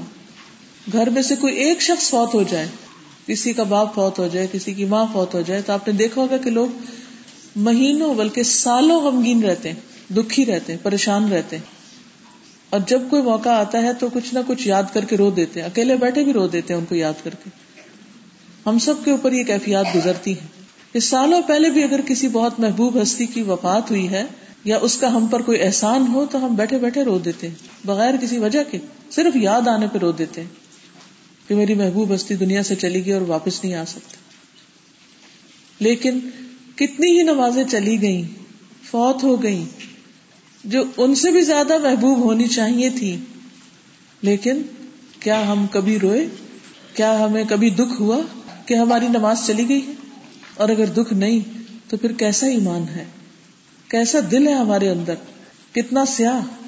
نبی صلی اللہ علیہ وسلم نے فرمایا، جان بوجھ کر نماز مت چھوڑا کرو۔ اس لیے کہ جو شخص جان بوجھ کر نماز چھوڑ دیتا ہے، اس سے اللہ کی ذمہ داری ختم ہو جاتی ہے۔ وہ اللہ کی حفاظت سے نکل جاتا ہے۔ پھر اسی طرح نماز منافقوں پر بھاری ہوتی، خصوصاً فجر اور عشاء کی۔ آپ صلی اللہ علیہ وسلم نے فرمایا، منافقوں پر فجر اور عشاء سے زیادہ بھاری کوئی نماز نہیں۔ اگر انہیں ان نمازوں کا ثواب معلوم ہو جائے، تو وہ اس میں ضرور پہنچے۔ خواہ وہ اپنے سرین پر گھسٹ کر ہی کیوں نہ آئے۔ یعنی اگر پاؤں سے نہیں چل سکتے، تو سرین کے بل گھسٹ گھسٹ کے جیسے بچے چلتے ہیں نا بازو کا اس طرح گھسٹ کے بھی مسجد تک پہنچے۔ لیکن وہ نماز نہ چھوڑے۔ اگر انہیں پتا چل جائے کہ وہ کیا عمل کرنے جا رہے ہیں۔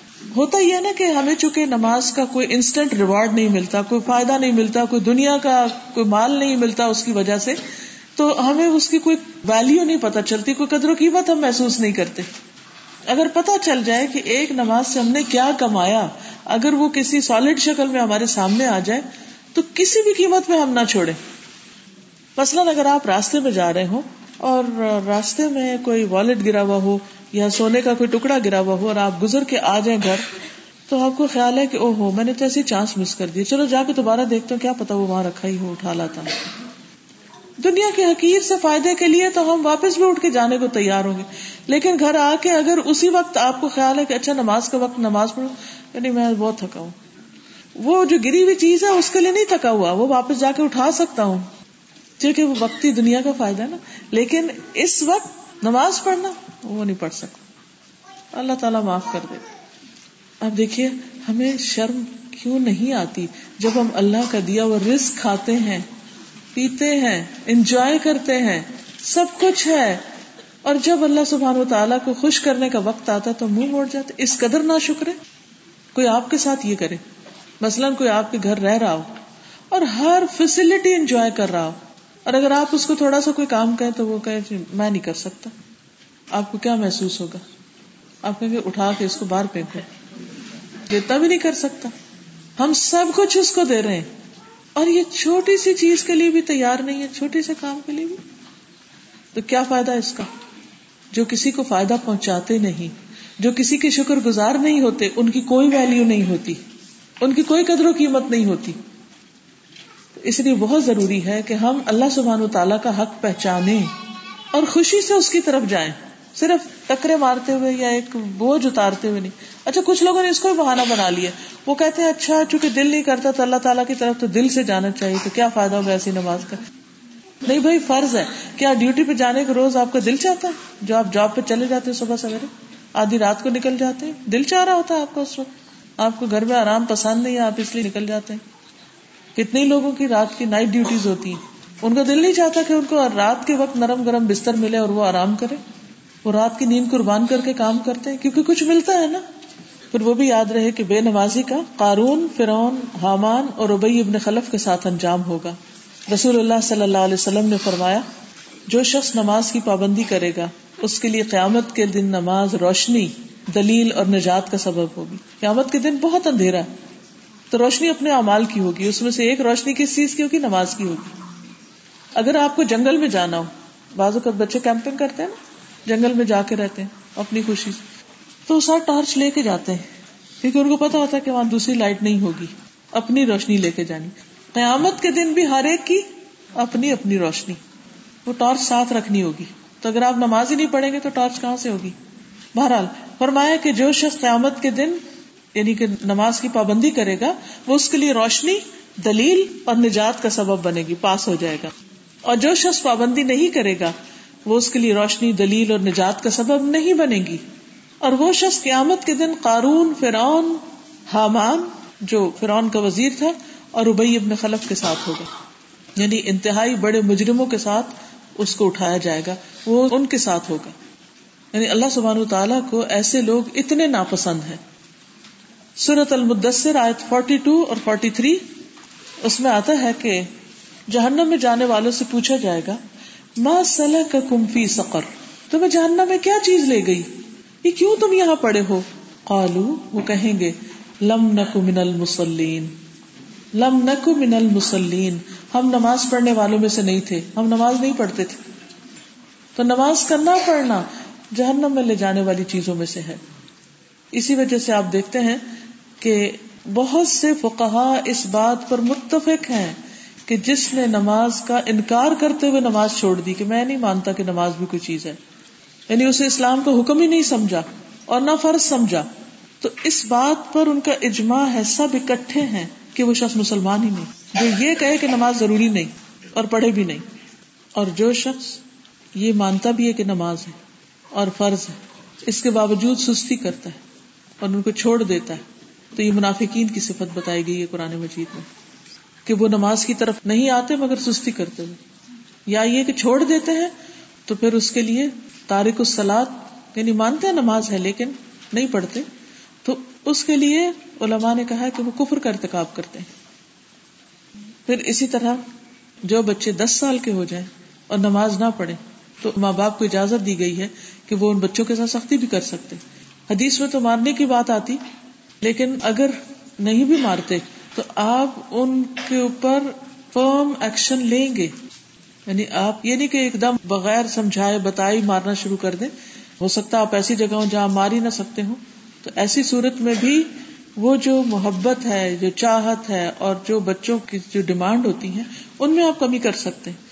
اچھا اب دیکھنے میں تو یوں لگے گا جیسے آپ بہت ظالم پیرنٹ ہیں۔ لیکن حقیقت یہ ہے کہ یہ ان کو ڈسپلن کرنے کے لیے ان کے مستقبل کے فائدے کے لیے آپ ان کے ساتھ کریں گے۔ ورنہ قیامت کے دن وہ آپ کو بلیم کریں گے کہ آپ نے ان کو کیوں نہیں کہا تھا۔ آپ نے ہمیں کیوں نہیں بتایا تھا؟ وہ آپ کو پکڑ لیں گے۔ اسی طرح فرض روزے ہیں۔ روزہ رکھنے کا بہت بڑا اجر و ثواب ہے۔ بخش کا ذریعہ ہے۔ اور قیامت کے دن روزہ داروں کے لیے خاص دروازہ سجایا جائے گا جس کا نام ریان ہوگا۔ وہ اس میں سے داخل ہوں گے۔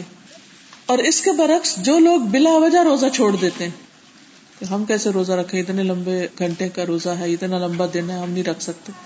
وہ صرف ایک خوف ہوتا ہے۔ حالانکہ اگر رکھ لے انسان تو ایسی برکت ہوتی ہے کہ اللہ تعالیٰ ان لوگوں کو توفیق بھی دے دیتا ہے جو رکھ رہے ہوتے ہیں۔ بہرحال، رسول اللہ صلی اللہ علیہ وسلم نے فرمایا، میرے پاس دو آدمی آئے۔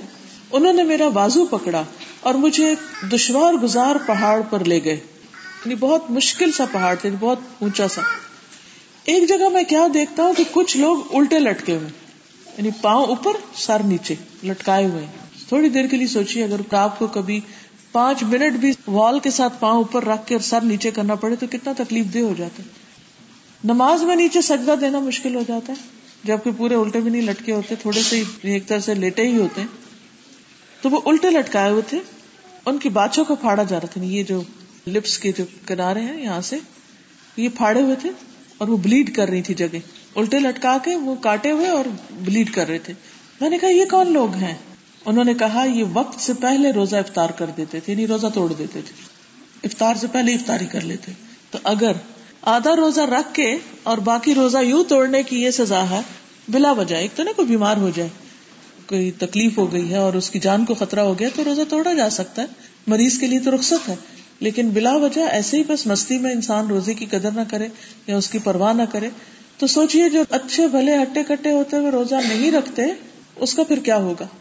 پھر اسی طرح باقی فرائض کی ادائیگی، جیسے زکوٰۃ وغیرہ ہے، تو جب کوئی شخص ان تمام چیزوں کی ادائیگی کرتا ہے، جیسے ایک اور حدیث میں آتا ہے کہ ایک شخص نے کہا، میں گواہی دیتا ہوں کہ اللہ کے سوا کوئی معبود نہیں اور آپ اللہ کے رسول ہیں اور میں پانچ نمازیں پڑھتا ہوں، رمضان کے روزے رکھتا ہوں اور اس کی راتوں کا قیام بھی کرتا ہوں، زکوٰۃ بھی دیتا ہوں تو رسول اللہ صلی اللہ علیہ وسلم نے فرمایا، جو شخص ان اعمال پر فوت ہوگا، وہ صدیقین اور شہدا میں سے ہے۔ یعنی اس کا انجام ایسے لوگوں کے ساتھ ہوگا۔ دیکھیے اگر ہم یہ بات سمجھ جائیں نا کہ اللہ تعالیٰ نے ہمیں اپنی عبادت کے لیے پیدا کیا اور ہم پیدا ہو چکے اور اب دنیا میں موجود ہے اور اب یہ کرنا ہی کرنا ہے کام۔ مثلا اگر آپ کسی یونیورسٹی میں ایڈمیشن لے لیتے ہیں، تو اس میں کوئی چیز آپ کی پسند کی ہوتی کوئی نہیں ہوتی، کوئی کورس آپ کو بہت اچھا لگتا، کوئی نہیں لگتا۔ کسی پہ نماز بھاری ہوتی، کسی پہ روزہ بھاری ہوتا ہے، لیکن آپ اس لیے کرتے ہیں کہ یہ اس ڈگری کی ریکوائرمنٹ ہے، تو آپ سب کچھ کرتے چلے جاتے ہیں۔ اسی طرح جنت میں جانے کی کچھ ریکوائرمنٹس ہیں۔ تو مرضی ہے یا نہیں، پسند ہے یا نہیں، مشکل ہے یا آسان ہے، وہ کرنا ہی کرنا ہے۔ تو اگر کوئی کر لیتا ہے تو اس کے لیے بہت بڑا انعام ہے۔ پھر اسی طرح صدقہ خیرات اس اعتبار سے بھی بہت فائدہ مند ہے کہ انسان کی نمازوں، روزوں، حج زکات میں بھی اگر کوئی کمی رہ گئی، کوئی بھول چوک ہو گئی، تو صدقہ اس کا بھی کفارہ کرتا ہے۔ کیونکہ صدقہ کا لفظ صدق سے ہے، سچائی۔ ایک انسان اپنے سچا ہونے کا ثبوت دیتا ہے، اپنے خون پسینے کی کمائی کو اللہ کے راستے میں دے کر۔ اور خصوصاً اگر انسان اس طرح خرچ کرتا ہے کہ دایاں ہاتھ دیتا ہے تو بائیں کو خبر بھی نہیں ہوتی ہے تو ایسا شخص عرش کے سائے تلے ہوگا قیامت کے دن۔ پھر اسی طرح جو لوگ زکات نہیں دیتے، ان کا وہ زیور ان کے لیے آگ بن جائے گا قیامت کے دن۔ ایک حدیث کے مطابق گنجا سانپ جو ہے وہ ان پر مسلط کر دیا جائے گا جو ان کی ان جبڑوں کو کاٹے گا اندر سے بھی جس میں دانت لگے ہوتے ہیں۔ اور ہم سب کو کچھ بھی خبر نہیں، کس وقت ہماری موت کا وقت آ جائے۔ سوچیے موت کے بعد اگلا مرحلہ کیا ہے؟ قبر۔ کوئی بھاگ سکتا اس سے؟ کوئی کہہ سکتا میں نے نہیں جانا؟ کبھی سوچا کیجیے آج سے پانچ سال بعد میں کہاں ہوں گی؟ دس سال بعد میری عمر کیا ہوگی؟ بیس سال بعد میں کہاں ہوں گی؟ پچھلے بیس سال پہلے سوچ لیا کیجیے کہ پچھلے بیس سال پہلے کہاں تھی اور اب میں کہاں ہوں؟ اگلے بیس سال بعد کہاں ہوں گی؟ اچھا اگلے تیس سال بعد کہاں ہوں گی؟ اگلے چالیس سال بعد کہاں ہوں گی؟ اگلے پچاس سال بعد کہاں ہوں گی؟ اگلے ساٹھ سال بعد کہاں ہوں گی؟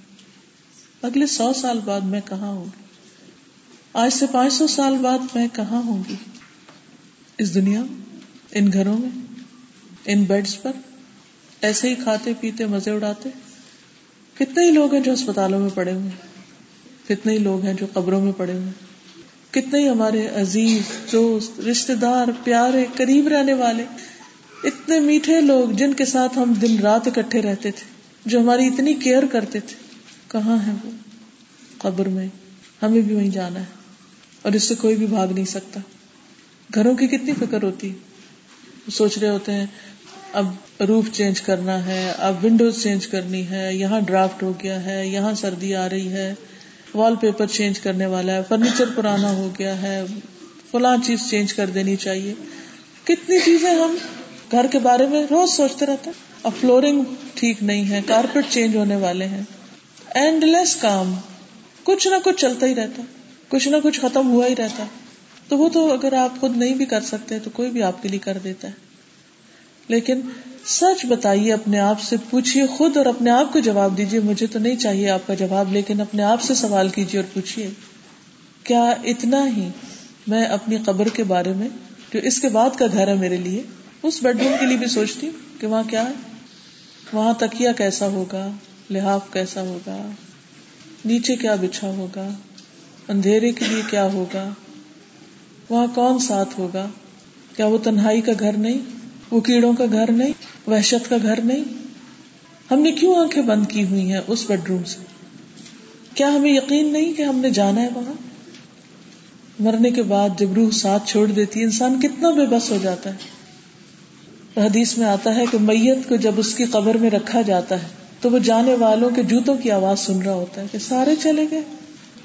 بچے اور بھائی اور باپ اور سب چلے گئے واپس، اور وہ وہاں اکیلا۔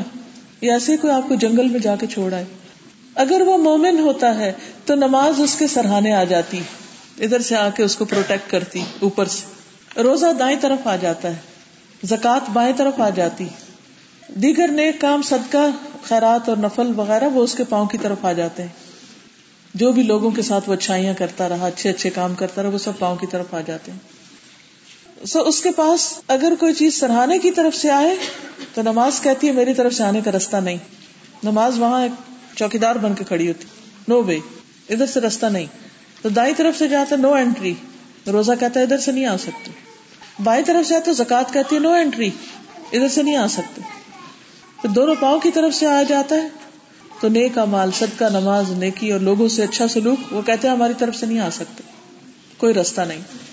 اور تبرانی کی روایت میں ہے کہ آدمی کے پاس اس کی قبر میں آ جاتا ہے۔ جب اس کے سرحانے کی طرف آ جاتا ہے تو قرآن مجید کی تلاوت دھکیل دیتی۔ یعنی دوسری روایت میں نماز کے علاوہ قرآن مجید کی تلاوت بھی سر کی طرف ہے۔ جب دونوں ہاتھوں کی طرف سے آیا جاتا ہے تو سد کا دھکیل دیتا ہے۔ پاؤں کی طرف آیا جاتا ہے تو مسجد کی طرف جانا دھکیل دیتا ہے۔ اور اس طرح وہ شخص امن میں، سکون میں پروٹیکٹڈ سویا رہتا ہے۔ جتنے سو سال تک قیامت نہیں آتی۔ عزیز بہنوں، دنیا کا وقت سب سے چھوٹا ہے جو ہم یہاں گزار رہے ہیں۔ قبر، یہاں کئی پرانے پرانے قبرستان ہیں۔ ایک دن میں کسی یونیورسٹی میں گئی تھی تو وہاں پر تین چار سو سال پرانا قبرستان کوئی تھا۔ تو میں یہ سوچ رہی تھی کہ پتہ نہیں کیا گزر رہا ہوگا ان قبروں پر۔ پتہ نہیں اندر کیا ہو رہا ہوگا۔ ہم تو مٹی میں ڈال کے بھول جاتے ہیں نا۔ اور کوئی پلٹ کے پوچھتا بھی نہیں۔ اور پوچھنے والے کون ہوتے ہیں؟ ایک جنریشن، دو جنریشن۔ باپ کی قبر پہ چلے جائیں گے، دادا کی پہ چلے جائیں گے؟ کسی کو ہے پتا پڑ دادا کی قبر کی طرح کسی کو نہیں پتا۔ کون جاتا ہے؟ کون پوچھتا ہے؟ کس کو یاد آتا ہے؟ کسی کو بھی نہیں یاد آتا۔ وہ تنہائی کا گھر ہے، اکیلے رہنا ہے وہاں۔ اس کے لیے آج دنیا میں ہمیں کچھ کرنا ہے۔ اپنے لیے خود کچھ کر لیں۔ کہ آج کے آرام اور آج کی سستی کل کے لیے بہت بڑی مشکل کا سبب بن سکتی۔ اسی طرح اگر فرض ادائیگی حج کی رہتی ہے تو اس کی بھی فکر کرنی چاہیے۔ کیونکہ انسان کو نہیں پتا کہ اگلے سال کیا ہو جائے۔ اور حج پچھلے سارے گناہوں کی معافی کا ذریعہ بھی بنتا ہے۔ تو بہرحال، جتنے بھی ہمارے فرائض ہیں، ان کی ادائیگی، حرام چیزوں کو حرام سمجھ کے ان کو چھوڑنا چھٹ نہیں تو ان کی دعا مانگنا، اور پوری کوشش کرنا، اس جگہ کو چھوڑ دینا جہاں انسان حرام سے نہیں بچ پا رہا۔ اور پھر قبر کی تیاری اور جنت میں جانے کا شوق۔ اب دیکھیں کہ ایک نہیں، کئی حدیث اس طرح کی ملتی ہیں جس سے پتا چلتا ہے کہ صحابہ کو جنت میں جانے کا بہت شوق تھا۔ اور وہ اس کے لیے سوچتے رہتے تھے پلان کرتے رہتے تھے۔ ہمارے شوق کچھ اور طرح کے شادی کا شوق ہے، شادی ہوگی تو بچوں کا شوق ہے، بچے ہو گئے تو ان کے چھوٹے چھوٹے شوق ہیں، ان کو اچھے اچھے کپڑے پہنانے کا شوق ہے، ان کے ساتھ کھیلنے کا شوق ہے۔ پھر حتیٰ کہ دادا دادی بن جائے تب بھی آخرت کی فکر کم اور دنیا کے شوق زیادہ۔ پچھلے دنوں ہماری ایک بہن ہے تو وہ جاتی ہیں۔ بوڑھے لوگوں کی کیئر کرنے کے لیے۔ بتا لگی کہ میرے جو پیشنٹ، جو بوڑھے لوگ ہیں، جن کے پاس میں جاتی ہوں، ان میں سے ایک سو سال کی ہیں تقریباً، اور ان سے ان کی بات ہوئی تو کہنے لگی کہ یعنی کہ تم مسلم ہو، تو پرے کرتی ہو۔ تو تم پرے کرو، تو میرے لیے دعا کرو کہ میں اور زندہ رہوں۔ حقیقت یہ ہے کہ انسان سو سال بھی جیے تو مرنا نہیں چاہتا۔ اور وہ لائف کیا ہے کہ جس میں وہ خود اٹھ کے چل نہیں سکتی۔ ہر چیز میں محتاجی ہے، پھر بھی جینا چاہتی۔ یا ود احد ہم لو یو امر الفسنا لیکن اصل زندگی تو آخرت کی زندگی۔ اللہ اللہ عائشہ اللہ عائش الآخرہ اصل زندگی آخرت کی زندگی۔ تو آپ خود کیلکولیٹ کر لیں کتنے باقی ہیں۔ میں نے اس لیے پچھلی بات نہیں کہ وہ تو گزر گئے تو اب ہاتھ میں آتے ہی نہیں نا جو گزر گیا۔ اب تو جو اگلی ہے اس کو دیکھ لیں۔ آپ مثلاً اپنے آپ کو ایک فرضی عمر دے لیں۔ جی میں تو ابھی پانچ سال ہوں بس۔ تو پانچ سال کا کاؤنٹ ڈاؤن سوچیں کہ اگلے سال کیا کرنا پھر کیا کرنا پھر ہے کہاں کھڑی ہوگی ختم بس۔ کیونکہ اسی عرصے میں ہی چلے جانا نا۔ اور اگر اس دوران زندہ بھی رہے تو بازو کا تو زندگی بھی کتنے لوگ ہیں جو قوموں میں پڑے رہتے ہیں۔ کئی کئی دنوں تک یا مہینوں تک۔ کتنے لوگ ہیں جو زندہ ہوتے ہیں، ان کو ہوش ہی نہیں ہوتی بےچاروں کو۔ ان کو کوئی پتا نہیں کیا کھا رہے ہیں، کیا کر رہے ہیں۔ چل نہیں سکتے، بول نہیں سکتے، کچھ کہہ نہیں سکتے۔ انہوں نے مجھے بہت ساری ایسی باتیں بتائی جو اتنی عبرت کی تھی۔ میرا دل چاہتا ہے کہ کبھی وہ آپ سب کو بتایا ہمیں پتا بھی ہوتی ہے، ہم نے کچھ کچھ سن بھی رکھی ہوتی۔ لیکن بعض اوقات ایٹ اے اسٹریچ انسان سنتا ہے تو دل دہل جاتا ہے۔ وہ بعض پیشنٹس کا یہ بتا رہی تھی کہ بالکل اکیلے ہوتے ہیں نا گھروں میں تو کہتے کہ ساڑھے سات بجے ہم ان کو ٹک ان کرتے ہیں بیڈ میں۔ وہ کہتے کہ بعض سونا نہیں چاہتے۔ وہ کہتے نہیں، ابھی نہیں ہم نے لیٹنا، آپ ہمیں نہ کہتے نہیں but we have to go home ہم نے گھر جانا، ہماری ڈیوٹی ختم ہو رہی ہے، ہم آپ کو سلا کے جائیں گے۔ پیمپر لگاتے ہیں اور بیڈ میں ڈال دیتے ہیں۔ اور صبح یہی جا کے اٹھاتے ہیں اور یہی چینج کرتے ہیں۔ اب پوری رات اکیلے نیند نہ آئے تب بھی لیٹے ہیں اپنی مرضی سے اٹھ کے کہیں جا نہیں سکتے۔ اگر بھوک لگی ہے تو کچھ ہاتھ اٹھا کے کھا نہیں سکتے۔ ہر چیز میں محتاجی۔ تو یہ تو دنیا کی قبریں ہو گئی نا ایک طرح سے۔ زندوں کی قبریں۔ سارا سارا دن تنہا ہے۔ ہمارے پاس کوئی چارہ نہیں، سوائے اس کے کہ ہم اپنے اندر ضروری تبدیلیاں کر لیں۔ جو ہم سے مطلوب ہے وہ ہم کر لیں۔ غفلت میں نہ پڑے رہیں۔ سستی نہ کریں۔ صرف دنیا کا شوق نہ رکھے آخرت کا شوق بھی رکھے اور اس کے لیے کرنے کے کام کریں، فرائض کی پابندی کریں اور فرائض کی ادائیگی کے ساتھ نیکی کے دیگر کام سلا رحمی رشتے داروں سے اچھا سلوک کرنا، زبان کی حفاظت کرنا، دوسروں کو معاف کر دینا، حلال اور حرام کا علم حاصل کرنا۔ کیونکہ جب تک یہ پتہ ہی نہیں ہوگا کہ اللہ نے کیا کیا حرام کیا تو کیسے بچیں گے؟ تو اللہ تعالیٰ سے دعا ہے کہ وہ ہمیں عمل کی توفیق عطا فرمائے۔ آخر دعوانا ان الحمد للہ رب العالمین۔ کسی نے لکھا، سالگرہ کرنی چاہیے۔ میرا ان سے سوال یہ کہ کیا نبی صلی اللہ علیہ وسلم سالگرہ کرتے تھے؟ نہیں کرتے تھے۔ ہم ان کی امت ہے ہم کیوں کریں؟ کہتی ہے میرے دیور سے گناہ کبیرہ کا ارتکاب ہوا، اس کے نتیجے میں اس کی بیٹی ہے، بچی کی ماں کہتی ہے، یہ تمہاری بیٹی ہے اور تم اس کو اپنے طریقے سے اسلامی لحاظ سے پال سکتے ہو۔ لیکن خود وہ مذہب بدلنے کو تیار نہیں۔ اہل کتاب میں سے ہے۔ میں نے زبردستی دیور کے پیچھے پڑھ کر اس کا نکاح کروایا، مگر باقی گھر والے اس کو قبول کرنے کو تیار نہیں۔ کہتے ہیں نہ بچی کی اسلام میں گنجائش ہے، نہ اس نکاح کی۔ بچی کا کیا قصور ہے؟ ٹھیک ہے، اس کو ولدیت نہ بھی ملے، لیکن ایک شخص اگر ہماری وجہ سے مسلمان ہو جائے، تو اس کا ثواب آپ کو پتا ہے کہ کیا ہو۔ ڈزنٹ میٹر وہ شخص کون ہے، وہ حلال کا یا حرام کا۔ تو اگر ایک بچی آپ کو مل رہی ہے، تو آپ کو چاہیے کہ آگے بڑھ کر اس کو اڈاپٹ کریں، اس کو مسلمان کریں، اس کے مسلمان کے طور پر پروان چڑھائیں، کیونکہ ایک بہت بڑی نیکی ہے۔ آپ کو معلوم ہے کہ کتنے کرسچن مشنریز مسلمانوں کے بچوں کو لے کر ان کو کرسچن بنا لیتے ہیں۔ محنت سے، اچھے اخلاق سے۔ فرق کس چیز کا ہے؟ ہم صرف اپنی دنیا کے پیچھے پڑے ہوئے اور ان کو اپنے دین کو پھیلانے کا شوق ہے۔ تو ہمارے اندر کیوں نہیں آخرت کی نجات کی فکر اور کسی اور کی آخرت کی فکر؟ اگر اس بچی کو آپ چھوڑ دیتے ہیں، کوئی بھی لے جاتا ہے، تو پھر آپ دیکھیے کہ کیا ہوگا؟ کیا پلے گی؟ کہاں ہوگی؟ شاید کوئی اسے کلمہ پڑھانے والا بھی نہ ہو۔ اور اگر نکاح اس نے کر لیا ہے دیور نے، اور وہ اہل کتاب میں سے عورت، تو نکاح ویلڈ ہے۔ کیا سوچ پر انسان کی پکڑ جیسے وسو سے آتے ہیں نا، برے برے خیال آتے ہیں، تو جب تک انسان منہ سے نہیں نکالتا، تو معاف کر دیے جائیں گے۔ لیکن اگر انسان کسی کے بارے میں برا گمان رکھتا ہے اور اس کو یقین سمجھ کے رکھتا ہے اور پھر اس کے مطابق اپنا عمل کرتا ہے تو اس سوچ پر پھر پکڑ۔ اسی طرح وہ سوچ جو شرک پر مبنی ہے یا نفاق پر مبنی ہے، تو وہ بھی قابل مواقع ہے۔ زن بھی ایک سوچ ہوتی ہے نا، زن، گمان۔ تو کسی کے بارے میں برا گمان رکھنا چاہے، اس کی بھی اجازت نہیں ہے۔ اگر آئے تو اس سے فوراً نکالنا چاہیے۔ پلیز عورت کے سطر کے بارے میں بتا دیں کہ عورت کو اپنے گھر کے اندر بھی بال ڈھانپ کر رکھنے چاہیے۔ نہیں، ایسا کچھ بھی نہیں ہے۔ گھر کے اندر جہاں کوئی نامحرم نہ ہو تو اس کو بال ڈھانکنے کی ضرورت نہیں ہے۔ اگر ڈھانکنا چاہے تو اس کی مرضی نہیں تو نہ صحیح۔ اشراق اور چاشت کیا دو نمازیں یا ایک؟ دیکھیے، اگر آپ سورج نکلنے کے دس منٹ بعد پڑھتے ہیں نا، فوری طور پر تو وہ اشراق ہے۔ مطلب سورج نکلنے کے بعد کی پہلی نماز۔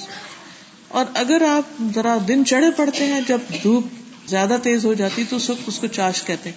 ایک ہی نماز ہے بیسیکلی ٹائم کے فرق سے نام فرق ہے۔ قرض حسنا کے بارے میں بتائیں۔ قرآن مجید میں آتا من اللہ یقرد اللہ قرض حسن فیدا لہو ادافن کون ہے جو اللہ کو قرض حسنا دے اور اللہ تعالیٰ اس کو کئی گنا زیادہ بڑھا کر لوٹائے؟ یعنی اللہ سبحان تعالیٰ کے راستے میں، دین کی خدمت میں جب انسان کچھ خرچ کرتا ہے تو اس کو اللہ تعالیٰ اپنے ذمہ قرض لیتا ہے۔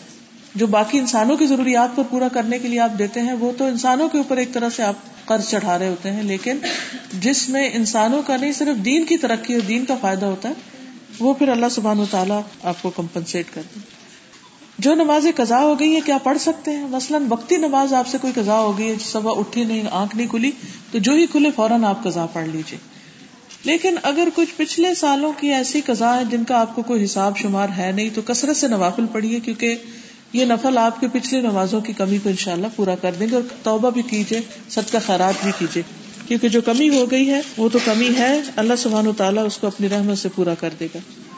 ایسا ہے کہ الحمد للہ دعا جو ہوتی ہے، اس سے تقدیر بھی بدل جاتی تو ہم نے یہ کوشش کی ہے کہ مختلف دعائیں جو سنت سے ثابت ہیں، ان کو عام کیا جائے۔ تو الحمد للہ یہ نماز کے بعد کے ازکار ہے یہ اردو ترجمے کے ساتھ اور یہ بلو والے انگلش ترجمے کے ساتھ۔ اس کو پوسٹر کی شکل میں چھپایا گیا ہے کہ آپ اس کو گھر لے جا کر اپنے نماز جہاں پڑھتے ہیں، اس کے قریب کہیں لگا دیں۔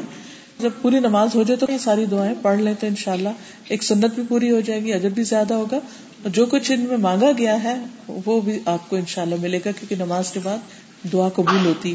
اسی طرح گناہوں کو کس طرح دھویا جائے، جو ہو چکی، نماز قضا ہو چکی، اور غلط کام ہو چکے، ان کی معافی کیسے مانگی جائے، تو اس کے لیے کتاب ہے بہت اچھی، گناہوں کو دھونے والے اعمال۔ خود بھی پڑھیے اور دوسروں کو بھی آپ تحفہ دے سکتے ہیں، کیونکہ گناہ ہمارے رسک کے راستے میں بھی رکاوٹ ہوتے ہیں۔ گناہ جو ہے وہ ہمارے لیے دکھوں تکلیفوں پریشانیوں کا سبب بنتے ہیں، کانٹے جو ہمارے رستوں میں بکھر جاتے ہیں، تو ان کو دھو ڈالنا چاہیے۔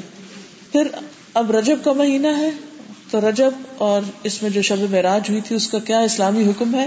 اس پر ایک بہت خوبصورت کتاب ہے۔ آپ اگر پڑھیں اور گھر والوں کو بھی پڑھائیں، تو انشاءاللہ اس پر آپ کو معلومات ملے گی۔ پھر انشاءاللہ آئندہ رمضان آنے والا قریب ہے رمضان، تو رمضان اور خواتین چھوٹی سی کتاب ہے۔ یہ بھی آپ لے سکتے ہیں پھر رمضان میں کرنے کے کام، پھر اسی طرح شہر رمضان، اس میں رمضان کے مہینے کی جو فضیلت ہے اور اس میں جو جو کرنے کے کام ہیں، کس طرح رمضان گزارنا چاہیے، یہ کتاب بہت سمپل اور آسان سی ہے۔ آپ یہ بھی کر سکتے ہیں کہ رمضان سے پہلے ہی اس کو پڑھ کے رکھ لیں اور اپنے پوری پلاننگ کر لیں۔ اور یہ بھی ہے کہ رمضان میں دوبارہ اس کو پھر ایک ایک چیپٹر جو ہے ریوائز کر لیں۔ بلکہ بہت اچھا ہوگا اگر آپ اپنے گھروں میں اپنے ہمسایوں نیبرس کو بلا کے چھوٹے چھوٹے سرکل کریں اور کتاب کو پڑھ کے ایک دوسرے کو سنا کے اپنے تیاری اچھی سی کر لیں، ایک اجتماعی تیاری، تو اس سے بھی انشاءاللہ اللہ آپ کو فائدہ ہوگا۔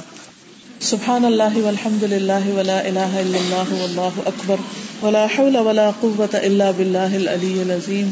اللہم صلی علی محمد وعلی آل محمد۔ کما صلیت علی ابراہیم وعلی آل ابراہیم انک حمید مجید اللہم بارک علی محمد وعلی آل محمد کما بارکت علی ابراہیم وعلی آل ابراہیم انک حمید مجید ربنا آتنا فی الدنیا حسنتا وفي الآخرة حسنة وقنا عذاب النار. ربنا لا تزغ قلوبنا بعد إذ هديتنا وهب لنا من لدنك رحمة إنك أنت الوهاب. ربنا هب لنا من ازواجنا وذرياتنا قرة اعين واجعلنا للمتقين اماما.